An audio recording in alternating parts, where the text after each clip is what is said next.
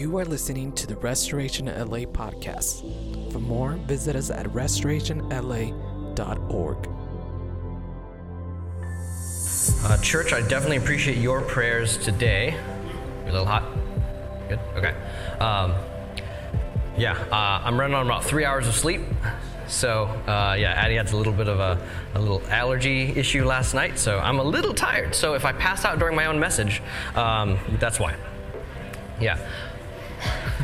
But um, speaking of Addie, uh, this last week, I picked her up from school, and she says, Daddy, look! Daddy, look! I look behind, and she points to her knee. And she has skinned her knee, like, pretty bad. I'm like, Addie, what happened? Like, oh, I fell during, on the playground. Like, oh, well, did you, did the teachers take care of it? No. Why not? I didn't tell them. You, you didn't tell them? Well, why not? I don't know, I was going to tell you. Like, well, no, but Addie, Addie, if you're at school and, and, and you hurt yourself, you should let them take care of it.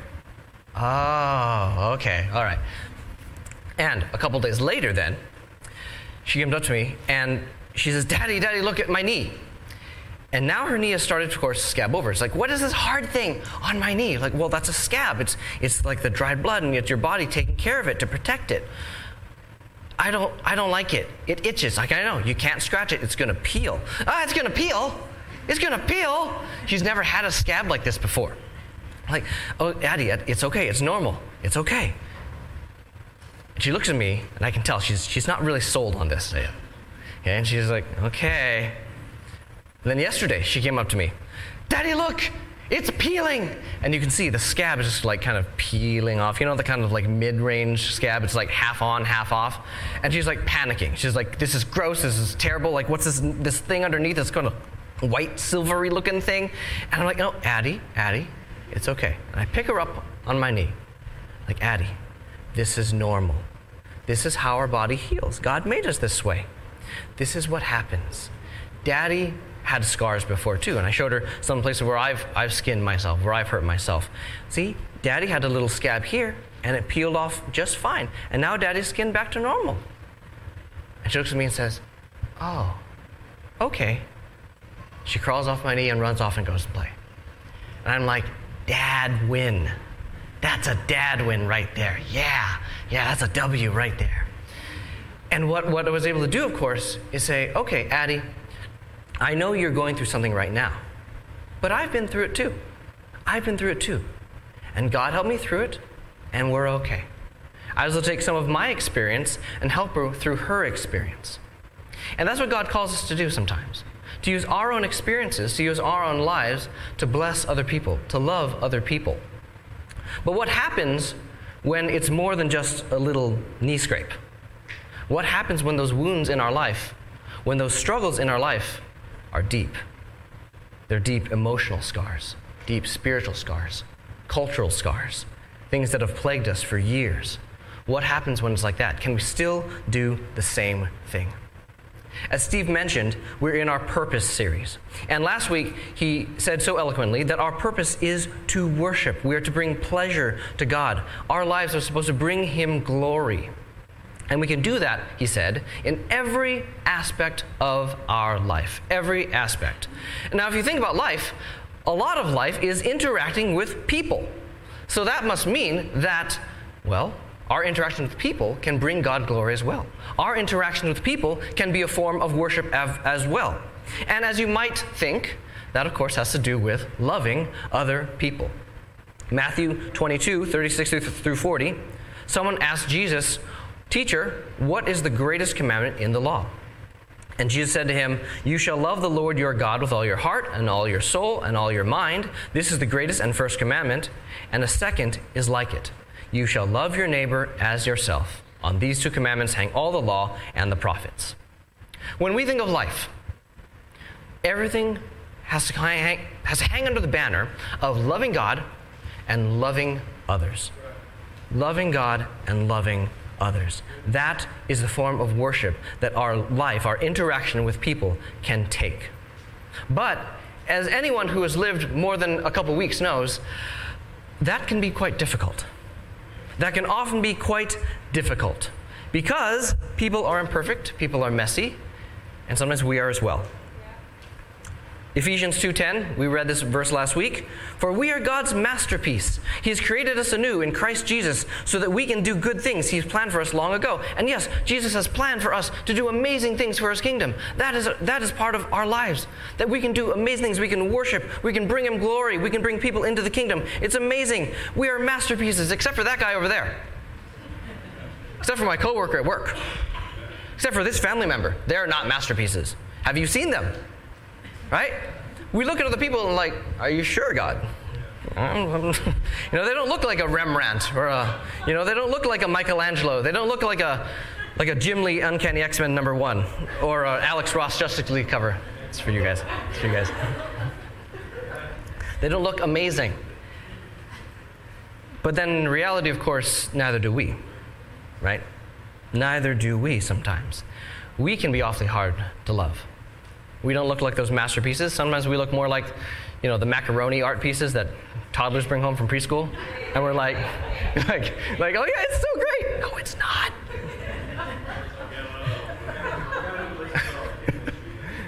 Sorry, no, it's okay. They're beautiful. They're beautiful. Our kids' artwork's are beautiful. It's an act of love. But that's the reality, right? That the Bible says we're masterpieces, but oftentimes People don't look like masterpieces, and we don't look like masterpieces. I live with my grandmother, and I love my grandmother, so I don't mean to dishonor her at all. But sometimes she and I do not get along. We don't get along. We come from a different culture. Um, she has different opinions. She is very picky about where things go in the kitchen and which utensils are used for which plates and which times. And it's hard to remember all that. Her memory's starting to fade a little bit. Her hearing's starting to go a little bit. And oftentimes I can get very frustrated uh, interacting with her. And I'm sure she gets frustrated with me as well. And yet somehow I'm still called to love her. We can be hard to love because of our own issues other people can be hard to love because of their issues. Or it could be just circumstances in life. When stress hits, when disaster hits, when tragedy hits, that can bring up emotions, it can bring up turmoil. All that is really real. It's real, it's a part of life. And we talked about it today already in, in, in, our, in our prophetic words. It's real, it's a part of life. And when we look at that, we don't always feel like we're products of the Most High anymore. Because, man, life can be tough. We see our flaws, it can be distracting, depressing. We start thinking, I'm so imperfect. How can I even bring a smile to God's face? How can I share the good news? How can I love people? Sometimes I can't even love myself. Our weaknesses, others' weaknesses. Our trials, other people's trials. We're called to love, but man, that can be a challenge sometimes. Paul had a purpose Paul had a purpose in life. He was able to live this out. And his purpose, he calls it in 2 Corinthians, the ministry of reconciliation. And that is, of course, restoring people to a loving relationship with God, and by extension, with each other. And he was able to live this out despite many, many challenges along the way. When he was writing 2 Corinthians, which is the book we're going to hang out in most of this, this preach, he had just gotten back into a good relationship with the whole Corinthian church. They had basically kicked him out. They had abandoned him for false teachers. They had insulted him, criticized him. One guy had apparently even yelled at him in the middle of the street. And if that happened to me, I'd probably fold. I'd be like, no, I'm out of here. Sorry, guys, I'm out. These people going their own way. I've tried and I've tried. I've preached. I've spent time with them. I've prayed with them. But now I've been roundly criticized, and I feel the sting of their words I've been made aware of my own shortcomings. He says in 2 Corinthians 12 that he says his thorn in his flesh, not a, not a real thorn in the flesh, but, but something spiritual, something, it could have been physical, we don't know. He never actually says what it is. But God never removes it. He has something that's been bothering him, that's been hampering him, and it's in his life. He faced persecutions, he faced beatings, death threats, conflict with other faiths, faiths, conflict with some of the other apostles. It was tough. Life was real for him. And yet he kept going. Me, I don't know if I would have. I don't know. And so it begs the question how did Paul keep going? How could he continue to love people when they became quite unlovable? How could he continue to love people when he was hit with rejection and they didn't love him all the time? How could he continue to live out God's purpose in the face of so many challenges? That's the question we have to ask. The first thing that Paul had was he was secure in who he was in Christ. Not just in himself, but who he was in Christ. And that's an important distinction. Because we can try to find security in, oh, yes, I am me and, and, and I'm good, and that's what the world tries to say. That's okay, but you're missing something. You're missing something. What does your Creator say about you? Who does God say you are? Who does Jesus say you are? And there's tons of, of, of names I could go over. But one, masterpiece. Masterpiece. Paul was the one who said that verse in Ephesians masterpiece. So even despite all of his flaws, despite all of his shortcomings, he said, Yeah, I'm still a masterpiece of God. I am. I am also a citizen of heaven, he says. I'm a citizen of heaven. I'm a new creation. I'm a child of God. Paul was all those things. And he could find security in that. Because our world is anything but secure. We pretend we are. We think we are. The world tries to convince you you are. But in reality, it's all a trick, it's all a lie. Because the things we place our identities in can be temporary, slippery, and faulty, especially in American culture. In American culture, we think people need to be big, have strength, winners, celebrities. God wants the strong, the successful, the ones who have it all together. This is God we're talking about, Jesus, our Savior. We can't represent it with rags and failures. We're called to lead, leadership, influence, victory. And those are all essential things to the kingdom. But when we think about that and we combine it with American culture, there's a little danger that creeps in there. We carry the gospel, we carry Jesus with us. God has chosen us to do great things in the kingdom. But then our culture emphasizes our own accomplishments. I did this. My work, my hands, my sweat, my toil, my plan. The spotlight is on me and then the focus rests on ourselves. And this extreme self pride, the glory then goes to us and not to God. And then we've undone our purpose. Our purpose was to bring God glory, but instead we're bringing it back to us. It becomes what can I do with my knowledge and my wisdom and my power? And indeed, parts of the church have fallen into this trap. It reminds me of the Pharisees, right? The Pharisees who tried to live their lives according to the law. Follow all the rules. Be a good person as much as you can. And by the way, if you don't, then you failed. And what was their attitude? Look at me when I pray. I should be sitting in the best seat. I fast twice a week. I give a tenth of my income. And certainly those last two are good things.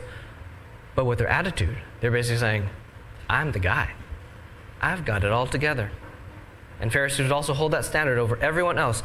I'm the guy, therefore you are not. Remember what Jesus' parable said? He, he described one of the Pharisees. The Pharisee's praying and says, Thank you, God, that I am not like all those other people, dripping with judgment and offense. Not the most conducive attitude towards loving other people. In our American ideals, with strength being number one, being the best, you can set yourself up to be your own God. And when trial comes, then, what happens? When actual weakness comes, what happens? When your flaws are exposed, then what happens? Well, then I've got to conquer it, right? I, have got to, I've got to make sure that I push those down, or else then I'm a failure. Then I'm a loser. All these weaknesses, the faults, the flaws, the mistakes, I need to deny them. I need to hide them. Struggle is a weakness. I've got to purge it out of my life. And I try and I try and I try, but then you realize you can't. You can't all the time do that and it's harder than it looks. You realize you may not have been the guy you thought you were after all, and you realize you may be fallen just like anyone else. And then you feel powerless, not so secure after all. You might fall into a cycle of shame and guilt, fall into patterns of destructive behavior just to cover it up. You develop a critical nature. You puff up your chest just conceal your own pain and weakness. Think, yes, I can be big, but inside you realize, oh my God, I'm actually kind of small. Worshipping the wrong person, the focus on the wrong person, will set us up for failure. And it's not very conducive to loving other people. Because when we try to love people from a place of self worship, our love is often tainted with manipulation, demands, and conditions. I'm going to try to love you. I'm going to love you. But I need you to love me back. And if you don't, then I have somehow failed, or you have somehow failed. Loving people means loving them in their weaknesses and trial. And when those crop up, that can make it hard. And when we're so worried about ourselves, then we're going to push them away because we shirk back because it's tough. It's hard. I can't love like that because I'm dealing with all my own issues. We start seeing them as problems and, and issues rather than people. And when we try to love from our own power, it comes with an agenda. It's like, I just need to fix you.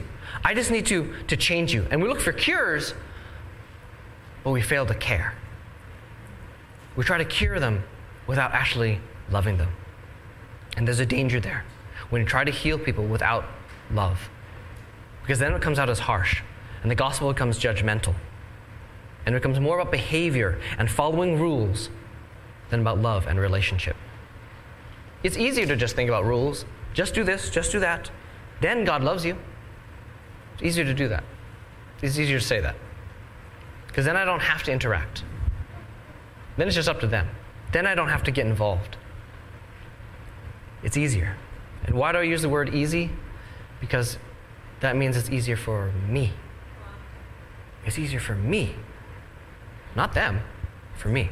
So again, the focus comes back to us. It's far easier to try to fix them, become a would be savior, offer quick solutions, just use clever words and strategies. Maybe I'll shame them into changing. Maybe I'll strong on them. Hey, you should just conceal your emotions. Don't, don't act like that.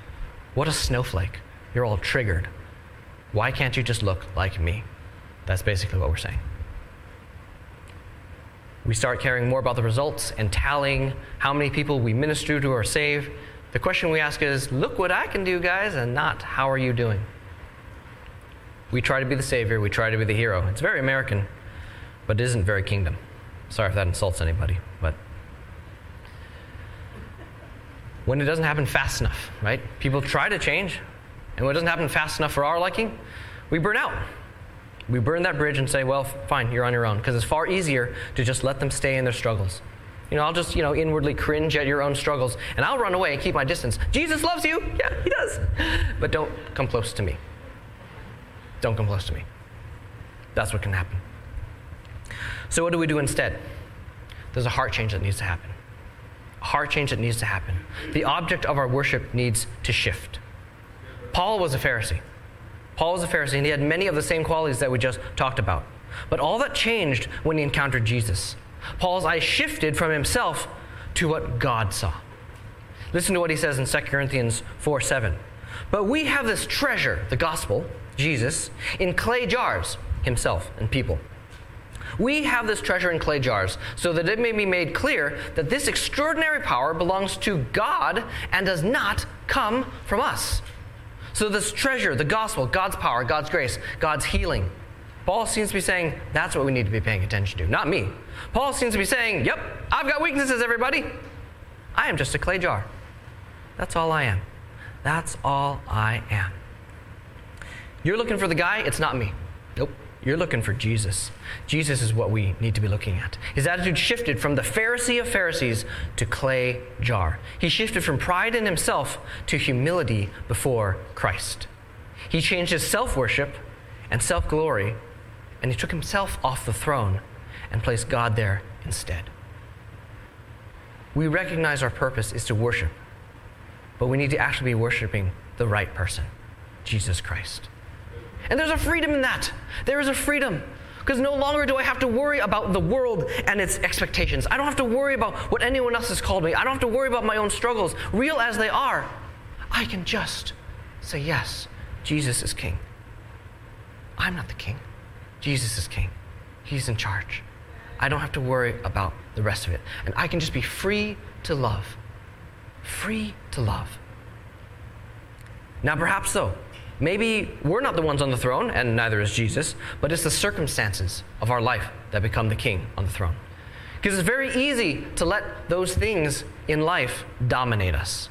They can be so overwhelming, and I'm not trying to minimize them, but they can be so overwhelming that it's all we think about. When trials come, we get lost in our doubts, our insecurities. We get paralyzed by fear or indecision. It's like living with a constant shadow just lurking over our shoulder, chasing us. It becomes hard to worship, hard to love, because we're so overwhelmed.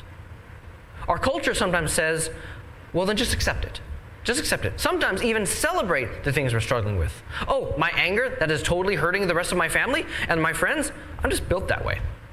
I can't change. I'm just being me. That's just the way I am. I've had I, I had a friend back in college, and he and um, he and his girlfriend were arguing, and um, I, love I statements. Okay, I statements are very important in relationships because you can say, um, you know, I felt uh, I felt really shamed when you did this. Right, your actions uh, made me feel like this. Okay, that's it's a very healthy way of, of describing things. But sometimes people take it in the wrong way. And he said this. He said, I feel like she's a I'm not going to say that. You can think whatever word you want. He said, I feel that. And I'm like, that's not a feeling. That's not an emotion. Okay, you, that's an opinion. That's not a feeling. Okay, so if anyone says that, that is not the way you're supposed to use I statements. Okay? But sometimes we say, like, well, I feel this, so I'm just going to express it the way I want to, no matter how much it hurts somebody. That's what I'm feeling inside, and the world tells me my feelings are okay. And generally they are, Hey, they indicate something to us. Our emotions are important, but when we let them take control over us, when we let them be our king, then it comes out in some very negative ways sometimes. I'm sure we've all done it. I'm sure we've all experienced it. I've done it. Absolutely. Or we start to believe the negative things about ourselves, all the things that are piling onto us. Well, I've been told I'm a failure. I'm an idiot. I'm a bad mother. I'm a bad father. I'm lazy. I'm a sinner. And then we start to adopt those mentalities we start thinking, well, maybe that's true. Maybe that is who I am. And then we start living that out. We start self sabotaging, start self harming, and we become a self fulfilling prophecy of destruction. Or maybe we become the victims. Everyone's out to get me. The world is out to get me. How come it's always me? I must be worthless to you, God. How can you let all these things happen to me?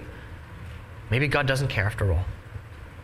When any of these things come to play, whether a combination or just one, we can start blaming others, not taking responsibility for our own actions, covering our own tracks. We circle the wagons of our lives. We raise our shields of times we've been hurt. We pull out the old wounds as ammo against other people. We quarrel. We bring pain to others just so they can feel our pain. We often act like wounded animals, ready to tear limb from limb anybody who gets in our way on our way out. We become resentful, hateful, unforgiving. It's easier than to give in to sin. It's easier than to burn the bridges. I've got to do these things so I can be in control. The conflict, decay, the pain, the death, they define us because we're so focused on them and what we're feeling. And oh my gosh, it turns out that maybe it wasn't just the things around us that are on the throne, it was me all along and what I'm feeling. And so then the remedy is the same. Take our eyes off of ourselves, take our eyes off of the circumstances, take our eyes and shift them to Jesus. Shift them to Jesus. Hardship and trial are real. They absolutely are. This is the world. We live in a fallen world. I hate to say it, but it's true. How can we continue to love? How can we continue to live out our purpose when all these things around us, all these things we're feeling, all these labels that have been put on us, all of our struggles, when they are real? We shift our eyes back to Jesus. We let him be king again. Paul knew this. He understood this. He had weaknesses, he had challenges, he had trials, yet he was able to maintain his deep hope and ability to love. Right after the jars of clay verse that we just read, he says this 2 Corinthians 4 8 through 11. We are afflicted in every way, but not crushed. We are perplexed, but not driven to despair. We are persecuted, but not forsaken. We are struck down, but not destroyed. Always carrying in the body the death of Jesus, so that the life of Jesus may be made visible in our bodies. For while we live, we are always being given up to death for Jesus' sake, so that the life of Jesus may be made visible in our mortal flesh. Now, he's not saying that we can't take some time to recover or recuperate or lament or cry out to God.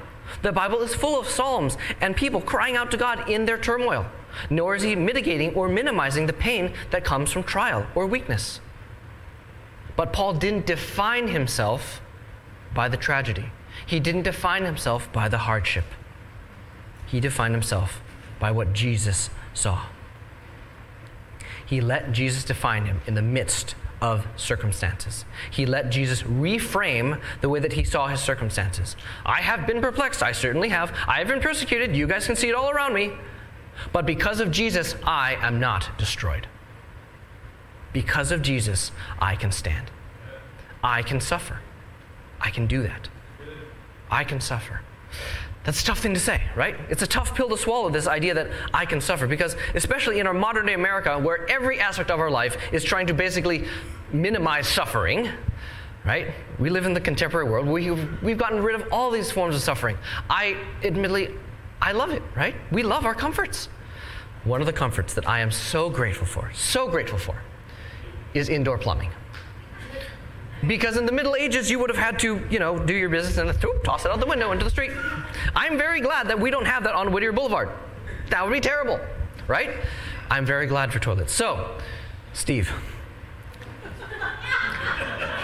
you said last week that your purpose is to minister, to love people, absolutely. And I believe that, and, and it's just your job, uh, the way to provide your family, that you work at American Standard to provide toilets and indoor plumbing.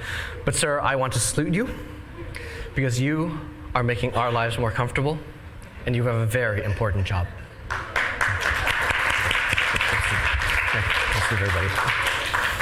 Um, but suffering is a reality. What? Oh yeah, yeah, Adrian, yeah. Anyone, it's like all, all this good stuff, good stuff. Um, anyways, hardship is a part of life. Hardship is a part of life. Paul was able to see hardship and work through it because he also saw it in Jesus' life, right? Lest we forget that Jesus suffered a lot too. He was born into poverty, surrounded by animals and probably animal poop, not the most sterile and clean environment that we would like babies to be born into. That was his first breath. Growing up as a carpenter, not high class or influential job. He was surrounded by people that didn't believe him. Some wanted to kill him. Disciples that just didn't get it. And of course, the cross. And of course, the cross. Jesus suffered. Jesus suffered. Tim Keller writes Christians know that he so loves the helpless, the grief stricken, and the oppressed that he literally became one of them. God suffers with us. In the Old Testament, Isaiah refers to Jesus as the suffering servant. The what now? The suffering servant. Remember back in the 90s when we were all into the phrase, what would Jesus do? Right? So, what would Jesus do? Part of that is suffer. Hmm. I'm not sure I like that. Because I'm down with loving my neighbor. I might be cool with you know becoming more patient. I'm good with trying to become more meek. I like coming to church on Sunday morning. I can give up my Sunday morning for that. I have no problem, maybe even with tithing or financially trusting God. But suffering, uh, we're not exactly selling it, right? Carrying around the death of Jesus? I'm not so sure I'm into that, Paul. Paul understood the motivation for Christ's suffering. Why could Jesus suffer? Christ's suffering was out of love for us. Jesus chose to suffer. Remember in the Garden of Gethsemane? God, if there's any other way that this can be done, please let it let this cup be taken from me. But not my will, but your will. He chose, and he was obedient to suffer for all of us. He did it for our sake. And that means then that we were worth it. We were worth it in God's eyes. That He would choose to suffer for us. Even though we aren't perfect, even though we do struggle, even with our sin, even with our insecurities, our fears, our faithlessness, our doubts, even with all the craziness of life, Jesus loved us. Jesus loved Paul, and that changed who he was. Will it change us? Jesus is, as we say, compassion, right? The word compassion literally means to suffer with. Com is the uh, means with, and passion literally means suffering. So when we had the, the movie, The Passion of the Christ, it really means the suffering of Jesus. And that suffering was for us. Jesus basically tells us, I am willing to love you during and through any struggles and weaknesses that you have. I love you, I love you, I love you. God made a way for us to be back in his family. And it took some suffering but that, but he was, we were worth it. We were worth that suffering. And this changes the way that we can look at our life and look at ourselves. Because in that, we can be fully secure. I don't have to be afraid. I can let go of my fears. I can let go of the pressures of the culture. I can let go of the identities and the lies that have been thrust on me. I don't have to listen to all my petty preferences in life or let my circumstances dictate my life. I can have a strong foundation, a rock solid foundation against the emotional turmoil, against the normal craziness and the abnormal craziness of everyday life. This changes everything. We can say, I can endure because God loved me so powerfully. I am secure in who I am. I can stand because Jesus suffers with me and brings me life. I can be strong enough to take what comes because the Holy Spirit is with me. I can be a new person because Jesus has given me new life. As Paul says in Romans 6 5, for we have been united with him in a death like his, the suffering, we will be certainly united with him in a resurrection like his. And this isn't just resurrection, just heaven. This isn't just the end of life. This starts now. Resurrection life starts now. You can live that life now. And it starts with knowing that you are truly undoubtedly, completely loved by the suffering servant. You are completely loved by Jesus. And because of that, you get to love the Lord God with all your heart, all your mind, all your soul, all your life can be true worship. And that includes then trusting Him with our weaknesses. And that means that if God loved me this much, we can jump to loving other people. But first, let's start with then I can love myself that much. I can love myself that much. Or as we talked about earlier today, I can forgive myself. Because we all know our own darkness. We all know our own sin. I know mine. I can forgive myself. Because if Jesus loved me that much, then maybe I can start seeing myself that way too. Loving myself doesn't mean I can be selfish and narcissistic and hurt those around me because of my own pain. Neither does it mean I should just let my sin run rampant because that's easier. That can be loving myself, right? No. This is loving myself to saying, I see myself like God sees me. The one who loves me so completely. How does he see me? His child, beloved son, cherished daughter. I can start seeing myself that way. Will I? Will I say, Yes, Jesus, who you see, that's who I am? In that, we can find healing, we can find fulfillment, find breakthrough. We can find the me who has the potential in God's eyes, the me who can find complete joy in worshiping and bringing Him glory, the me who can find freedom in Christ. And then I can say, I am not crushed, I am not forsaken. I'm not spiraling in despair. I am not destroyed. It's so much easier to say that when we can say, Yes, I am who God says I am. I am truly loved. I'm worth it because God says so. I don't have to wallow in my self pity. I don't have to give into my sinful flesh because of my despair, because I am loved. God's love shines in us when we stand in the midst of weakness. When we bring glory to Him by saying, Yes, I can see myself and I can live my life the way Jesus sees it. 2 Corinthians 12, 9 through 10. But he said to me, this is Paul speaking again, My grace is sufficient for you. Jesus says, My grace is sufficient for you. For my power is made perfect in weakness, not in strength, not in being all that, not in being the guy. My power is made perfect in weakness. Therefore, I will boast all the more gladly about my weakness, so that Christ's power may rest on me. That is why, for Christ's sake, I delight in weaknesses, in insults, in hardships, in persecution, in difficulties. For when I am weak, then I am strong. Now, we're not supposed to go look for it. We don't go look for suffering. We don't look to go get persecuted. Okay? That's not, not a good idea. But we say, when those things happen, I'm going to rely on Christ. When those things happen, I will lean into my Creator. I will lean into the one who loves me, because that love secures me. Paul says he delights in trials, because when he is weak, then God gets to shine. That's worship. That's worship, when God gets to shine from our lives. And indeed, God wants to shine. Because He doesn't want to just help us survive, right? He doesn't want to just let our lives be like, oh, yeah, it's good, it's good, right? That's part of it, sure. But God wants to do a little bit more than that. God wants to shine a little bit more by giving us transformation. Transformation. Graham Cooke says the very places that we are struggling, the very places that Satan accuses us of being weak and failures, those are the places where God wants to shine the most. Because God wants to bring us transformation, and bring us closer to the image of God. I love this about God. I love this because He's kind of mischievous, right? I love seeing uh, God's character come out in my kids. Absolutely love it because that means that, okay, we're raising them right. And also, the Holy Spirit is working in their lives. Uh, Ethan, the other day, we were driving along and he saw a homeless guy on the street. His dad, stop the van. Why? We need to go get that guy a meal. What am I going to say to that? No. All right, all right, Ethan, you heard God. Let's go do it. Let's go do it. And Addie, well, Addie is, let me put it this way.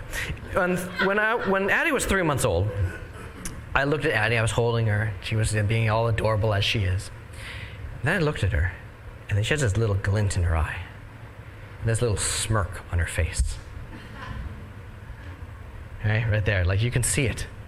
There's just something on her face that reads, I'm up to something. I'm plotting in my head. I'm only three months old, but oh, you think I'm stuck in this couch now? but no, I'm up to something. She's mischievous, and she lives that out. And sometimes it gets into trouble, but oftentimes it's incredibly adorable and really kind of clever. And I think that's part of God too.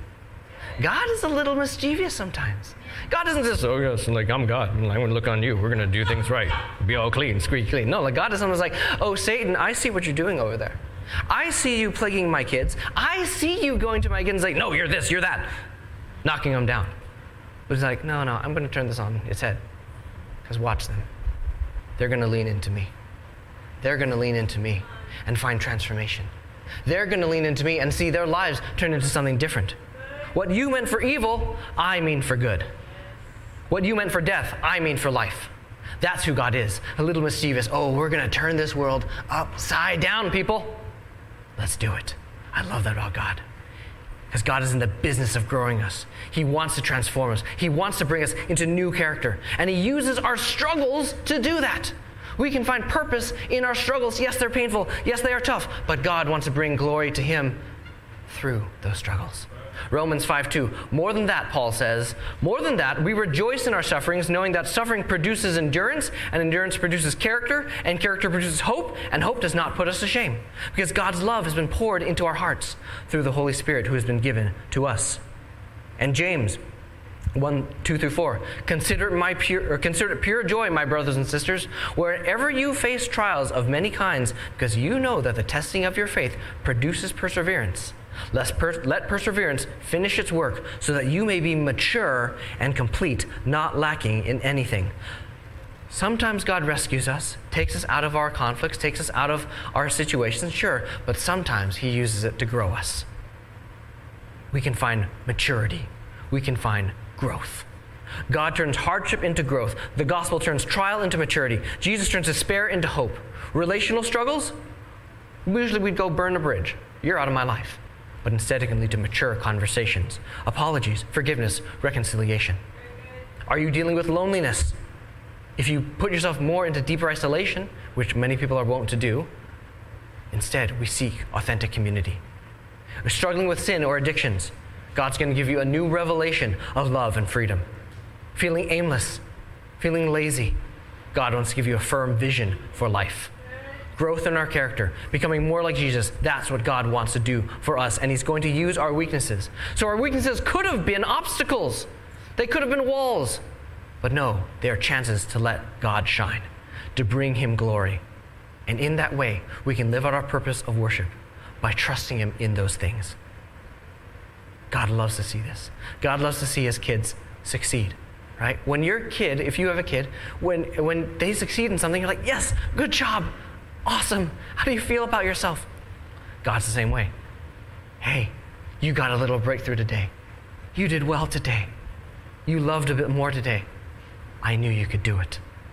God wants to give that to us. And when we live our lives like that, then maybe we can actually go and fully love people. And they can find that breakthrough as well. Maybe God can use us to magnify Him to others through us, through our weaknesses. 2 Corinthians 4 12 through 15. So death is at work in us, but life in you. But just as we have the same spirit of faith that is in accordance with the Scripture, I believed and so I spoke. We also believe and so we speak, because we know that the one who raised the Lord Jesus will also raise will, will raise us also with Jesus, and will bring us with you into his presence. Yes, everything is for your sake. So that grace, as it extends to more and more people, may increase thanksgiving to the glory of God. Grace is extended to more and more people for God's glory through us, through our hardships. It's for others, so they can see and experience Christ just as we have. We are being brought into His presence, the same presence that healed us, and He wants to use those same weaknesses to display His power so that others may experience Him. So, what is our purpose? Share life with others, the good times and the bad. Paul was unafraid to admit that, yep, I've got weaknesses, but it's for your sake that I suffer. So you can see God in action, so you can see God in real life. Who else could turn this Pharisee of Pharisees into the greatest missionary the world has ever known? Paul was able to love and share his life. He could have hidden it away, but no, he let it shine because then Jesus could shine. Can we do the same? And of course, it's not the easiest thing to do in the world because putting ourselves out there, people are messy, people can be critical, people are complicated. People hurt us. We hurt people. That is real. People can be hard to love. I can be hard to love. But what if that's the entire point? What if that is the entire point? To love through the hardest thing magnifies Christ the most. To love the hardest parts of life. I will continue to love because God will continue to love.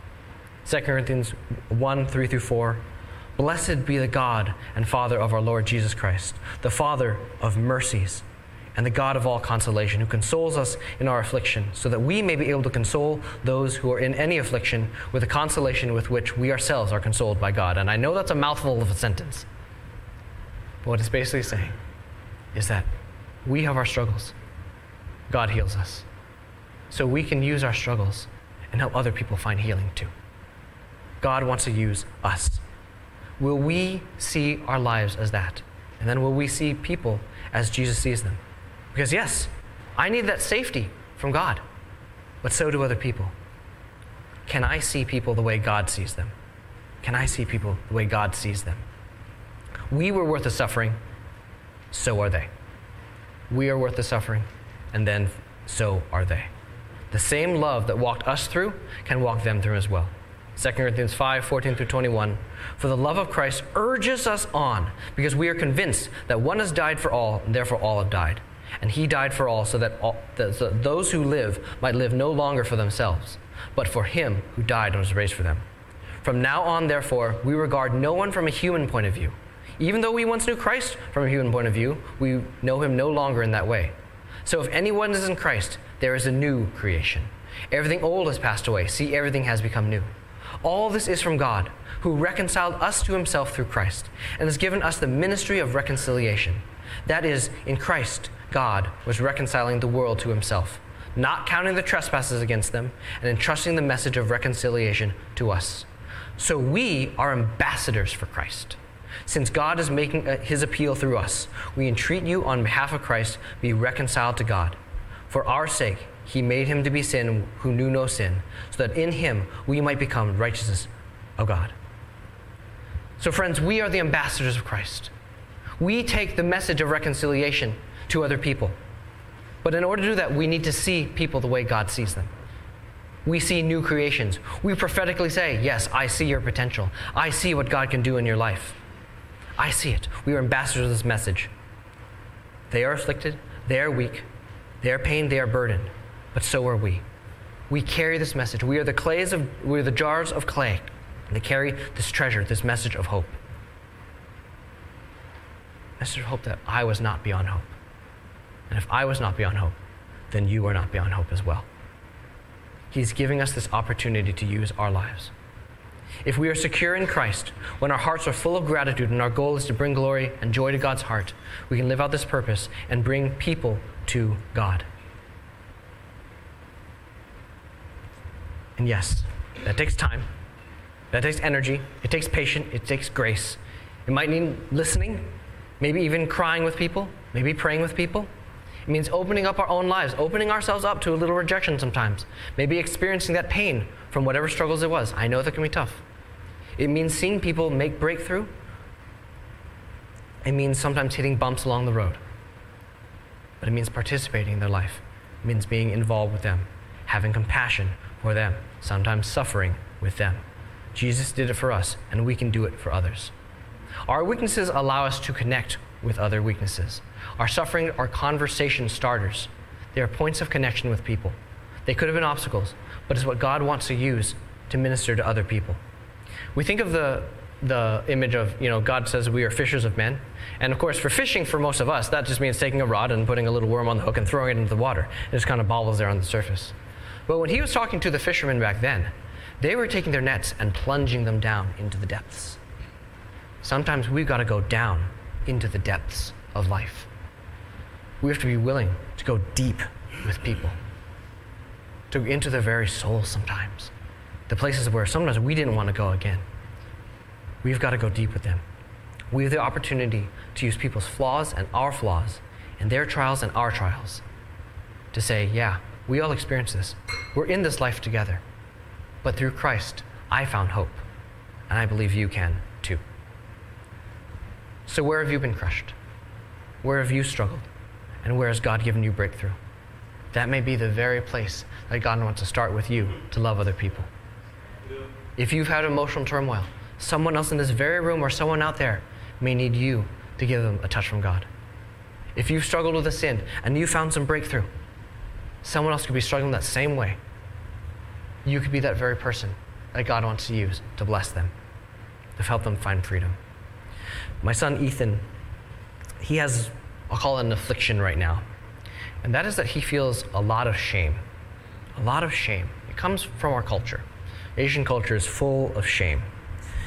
And I'm not sure exactly how he picked it up. We've tried our best to not shame him, but I, I imagine somewhere along the line I made a couple mistakes. I was tired, I've said things, and it probably shamed him. And somewhere along the line he picked it up, and he harbors it very deeply. He's a, he's a big emotional feeler. And the problem is that when he feels the shame, he doesn't know how to deal with it yet. And so what he does is he actually starts to try to spank himself. He tries to hit himself, trying to make recompense, trying to knock that feeling away. And it breaks my heart because he's my son, and I don't want him to have to go through this. I don't want him to have to deal with, with these normal emotions this way. And every part of me wants to go up to him and, and just like, no, son, don't do that, don't do that. But I know that that's going to hurt him in the long run. Because what that does is basically shaming him for feeling shame. Don't do that. It communicates like, oh, you're a bad person for doing this. And so I thought to myself, all right, well, who else do I know who has struggled with this? And the answer is me. Some of you know my story. In high school, I felt a lot of shame because in my high school years, I was not living up to the standards of my community. I was not getting the grades that I was expected to get. And I would actually go hide myself in my room, and I would take my fist and I would pound my own head really hard. I would throw myself against the wall. And I've been there. And God was able to heal me. God was able to say, I don't care that you're not getting the grades that other people you're getting, uh, expect you to get. What I care about is that you are my son. And that changes things. That brings healing. And yeah, still, I still struggle sometimes. I feel those shames. It does come out. But then I have to go back to that place and say, okay, wait a minute. God, I'm your child. My identity does not rest in all those other things. What other people say about me. My identity rests in you. And in that I can be secure.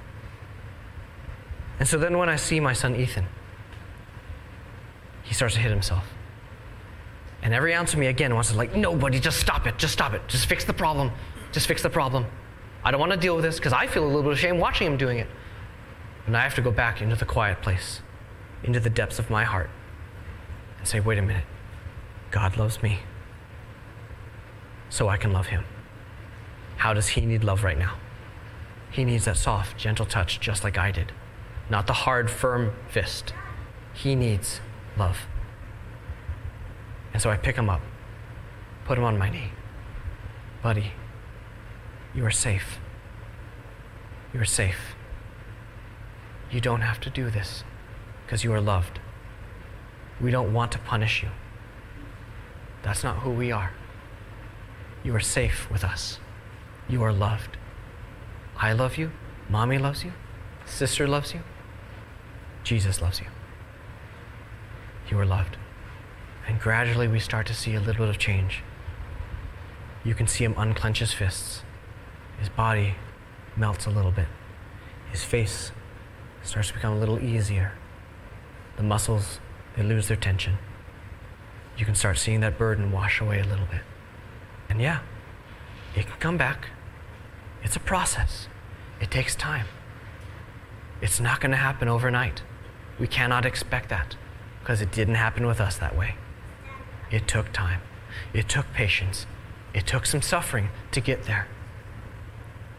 But God was willing to stick it out with us. He's willing to love us through those things. He's willing to love you through those things. And He's willing to love them through those things. Are we willing to love them as well, like that? Are we willing to suffer with them like that? Friends, I don't know where you are in life. I don't know if maybe you're dealing with something, something that's been plaguing you for a long time identity issues, emotional hurts, family issues. I don't know, but God does. He wants you to entrust that to Him. So if you're willing, close your eyes with me. Go into that quiet place, the quiet place of your soul. Jesus wants you to know that you are loved.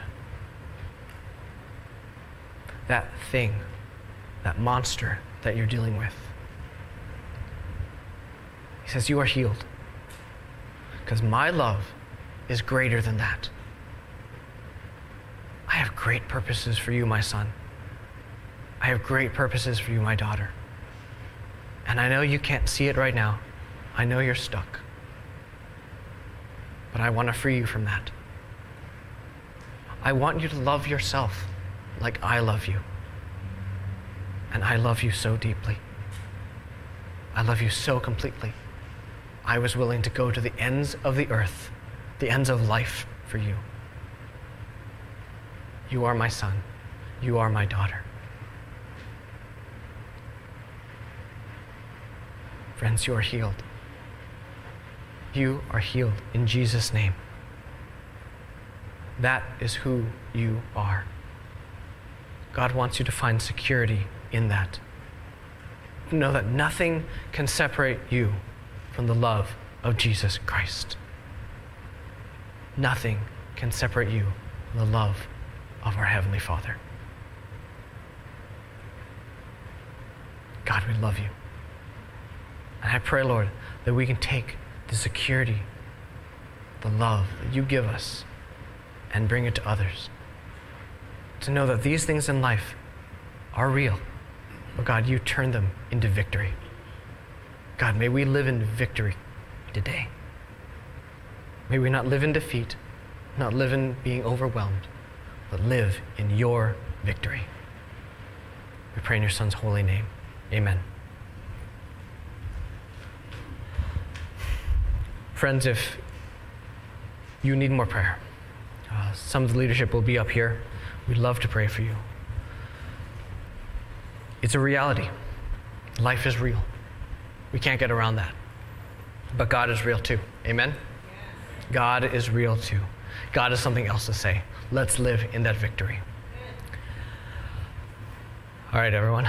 Everyone doing okay? Okay. Um, is there anything else? Do we have anything else? No? Okay. Well, I think that's uh, what we got for today. So go live in victory, friends. Go out there and love other people. Know that there are hurting people out there, and God wants to use you to do it. Let's go live that. We love you.